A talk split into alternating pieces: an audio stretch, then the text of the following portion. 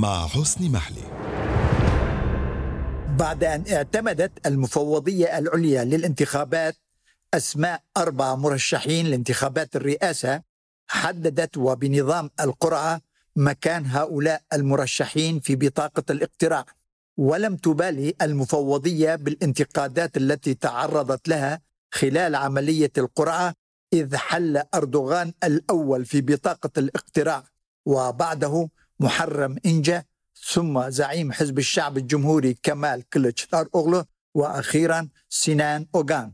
وهو التسلسل الذي قالت عنه المعارضة أن المفوضية أرادت أن تقول من خلاله وبالتزوير أن الحظ مع أردوغان وسيكون الأول في الانتخابات كما هو في بطاقة الاقتراع. ودون أن يبالي أصحاب هذا الرأي بالاستطلاعات المستقلة التي توقعت لي كلتشتار أوغلو أن يفوز في الجولة الأولى التي ستجري في الرابع عشر من مايو أيار القادم. وهو الاحتمال الذي دفع الرئيس أردوغان لتشجيع محرم إنجا وسنان أوغان لدخول سباق الرئاسة وسط المعلومات التي تتحدث عن تمويل أردوغان لحملتهما الانتخابية. فمحرم إنجا كان قد انشق عن حزب الشعب الجمهوري فيما أن سنان أوغان انشق عن الحزب الجيد ويراد لهما أن يحظيا بدعم بعض الأوساط من كلا الحزبين وليمنعا بذلك كمال كلتشدار أغلو من تحقيق فوزه المرتقب في الجولة الأولى. وهذا ما يفسر هجوم محرم إنجا على كمال كلتشدار أغلو باستمرار ودون أن يهمل بين الحين والحين فقط مهاجمة أردوغان أيضا ليظهر بذلك وكأنه مستقل يناضل من أجل التخلص من الدكتاتور الفاسد أردوغان والفاشل المتحالف مع حزب الشعوب الديمقراطي الكردي كمال كلتشتار أغلو وعلى حد قول محرم إنجا. ودون أن يكون لمحرم إنجا ومعه المرشح الآخر سنان أوغان أي برنامج سياسي باستثناء المقولات الحماسية ذات المضمون القومي. والذي يدغدغ مشاعر الناخب التركي وهو ما عوده عليه الرئيس أردوغان الذي يطلق باستمرار شعارات قومية ودينية على الصعيدين الداخلي والخارجي. فهو يقول لناخبيه أنه يناضل على جميع الجبهات ضد أعداء الأمة والدولة التركية التي تتعرض لمؤامرات خطيرة باستمرار وعلى حد قوله ناسيا أنه حليف هؤلاء المتآمرين في أمريكا وأوروبا بل وحتى الكيان الصهيوني الذي صالحه أردوغان العام الماضي. وأما في الداخل فالرئيس أردوغان نسي أو تناسى أنه هو الذي كان على علاقة وطيدة مع حزب الشعوب الديمقراطي الكردي للفترة 2011 وحتى 2015 حيث أراد أن يستغل هذه العلاقة للتأثير على الاتحاد الديمقراطي الكردستاني السوري الموالي لحزب العمال الكردستاني التركي. كما أراد أردوغان من خلال هذه العلاقة أن يقنع صالح مسلم زعيم الاتحاد الديمقراطي الكردستاني السوري كي يتمردوا ضد الرئيس الأسد. وعندما رفض ذلك انتهت علاقة أردوغان بهم وكما انتهت مع حزب الشعوب الديمقراطي في الداخل.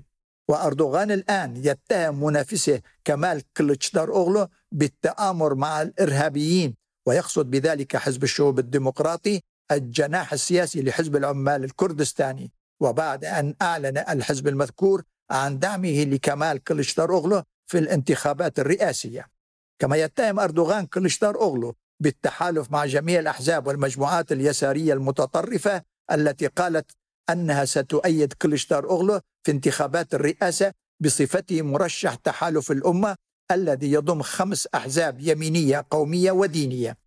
وتحالف مع حزب الشعب الجمهوري الذي يتزعمه كلشتار أوغلو والذي أسسه مصطفى كمال أتاتورك مؤسس الجمهورية التركية العلمانية عام 1923 وهدفهم الوحيد جميعا هو التخلص من الرئيس أردوغان ويقولون عنه أنه دمر الدولة والأمة التركية بكل مؤسساتها وأجهزتها بل وقيمها السياسية والدينية والاجتماعية والثقافية والأخلاقية بعد أن تورط هو أي أردوغان وأفراد عائلته والمقربين منه في قضايا فساد خطيرة جدا زاد حجمها عن مئات المليارات من الدولارات وهو ما أوصل البلاد إلى حافة الإفلاس التام بعد أن باع أردوغان جميع مؤسسات القطاع العام. وكان ذلك سببا لارتفاع نسب البطالة التي وصلت إلى 20% بانعكاسات ذلك على التضخم وارتفاع الأسعار ثم الفقر المدقع لدى قطاعات واسعة من الشعب التركي.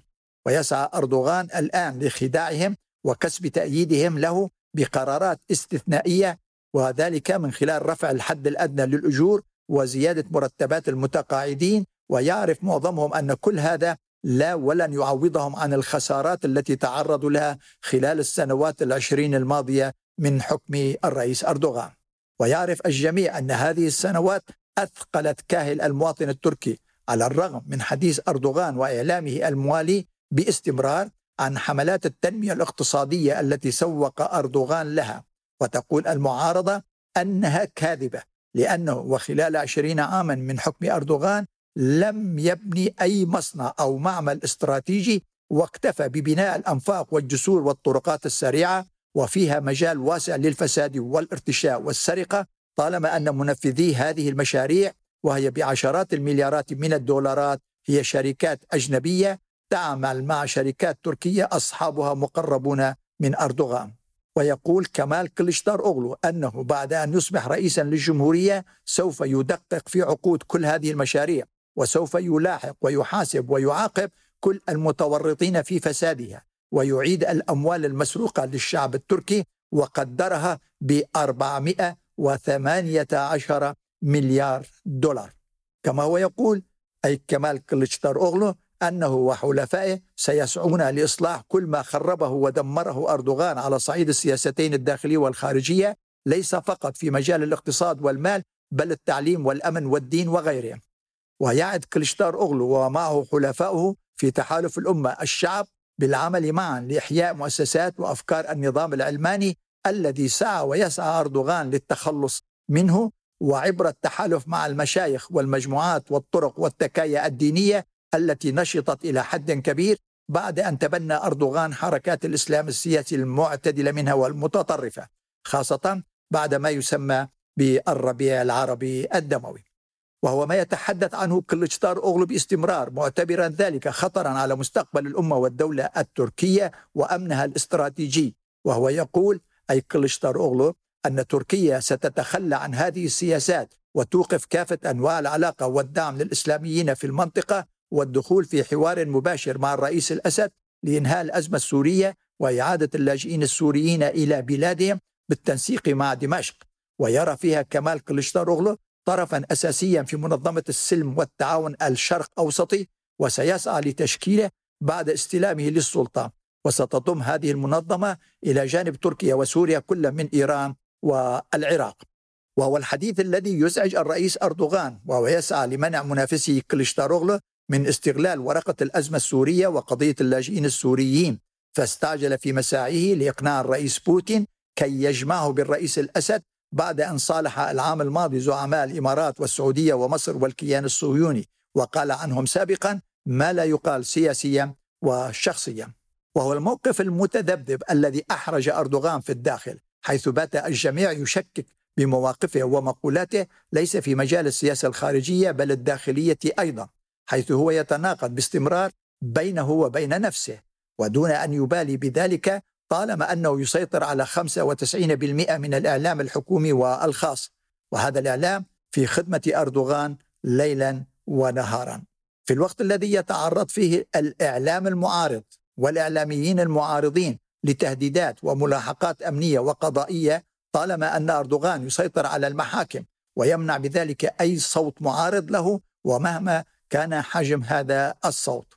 ويدفع ذلك منافسه كليشتار أوغلو للتأكيد خلال خطاباته خلال الحملة الانتخابية للتأكيد باستمرار على ضرورة إنهاء سيطرة أردوغان على مؤسسات الدولة وأهمها الجيش والأمن والمخابرات والقضاء مع وعود بتعديلات دستورية وقانونية لإطلاق وضمان وحماية النظام الديمقراطي وكافة الحريات الفردية والسياسية التي دمرها أردوغان وعلى حد قول المعارضة التي تتعرض قياداتها باستمرار لتهديدات مباشرة من الرئيس أردوغان الذي قبل أيام قال عن زعيمة الحزب الجيد مرال أكشونار كلاما لا يقال ضد امرأة وتوعدها إذا استمرت في انتقاداتها له كما هو يقول.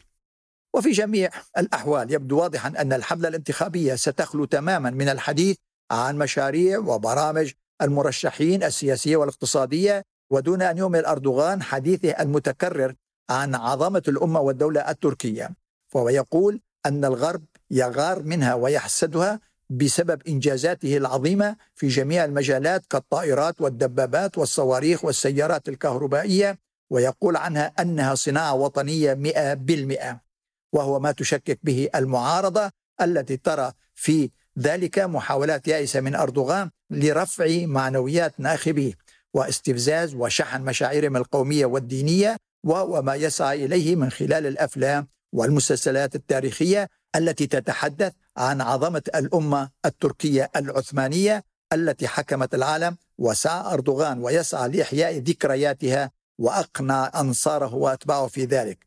ودون أن يتذكروا أن أردوغان هو سبب كل مشاكلهم اليومية ومعظمهم أي معظم هؤلاء من الفئات الفقيرة التي يسيطر عليها أردوغان بمقولاته ووعوده الرنانة. ومنها على سبيل المثال أنه سيبني ما دمره الزلزال الأخير خلال فترة أقصاها ستة أشهر وهو ما لم يصدقه أحد بما فيهم اتباعه وانصاره المستفيدين ماديا من حكم أردوغان الذي أثبت خلال عشرين عاما شيئا واحدا ألا وهو تناقضاته أي تناقضات أردوغان. والتي يقول منافسه كلشتار أوغلو أنه بعد استلامه للسلطة سينقذ تركيا منها ومن آثارها الخطيرة في جميع المجالات وعلى الصعيدين الداخلي والخارجي وليبني تركيا جديدة على أنقاض ما دمره أردوغان خلال عشرين عاما. وتركيا هذه الجديدة ستكون بكل المعايير والمقاييس الديمقراطية العلمانيه الشفافة بعيدا عن كل أنواع الفساد والدمار والخراب داخليا وخارجيا. وعلى حد قول كمال كلشتاروغلو وإلى اللقاء في الحلقة القادمة من بودكاست الأناضول. وبات واضحا أنه أي هذا الأناضول سيشهد ما لا ولن يصدقه العقل من المفاجآت التي ستقرر مصير تركيا بأردوغان أو بدونه.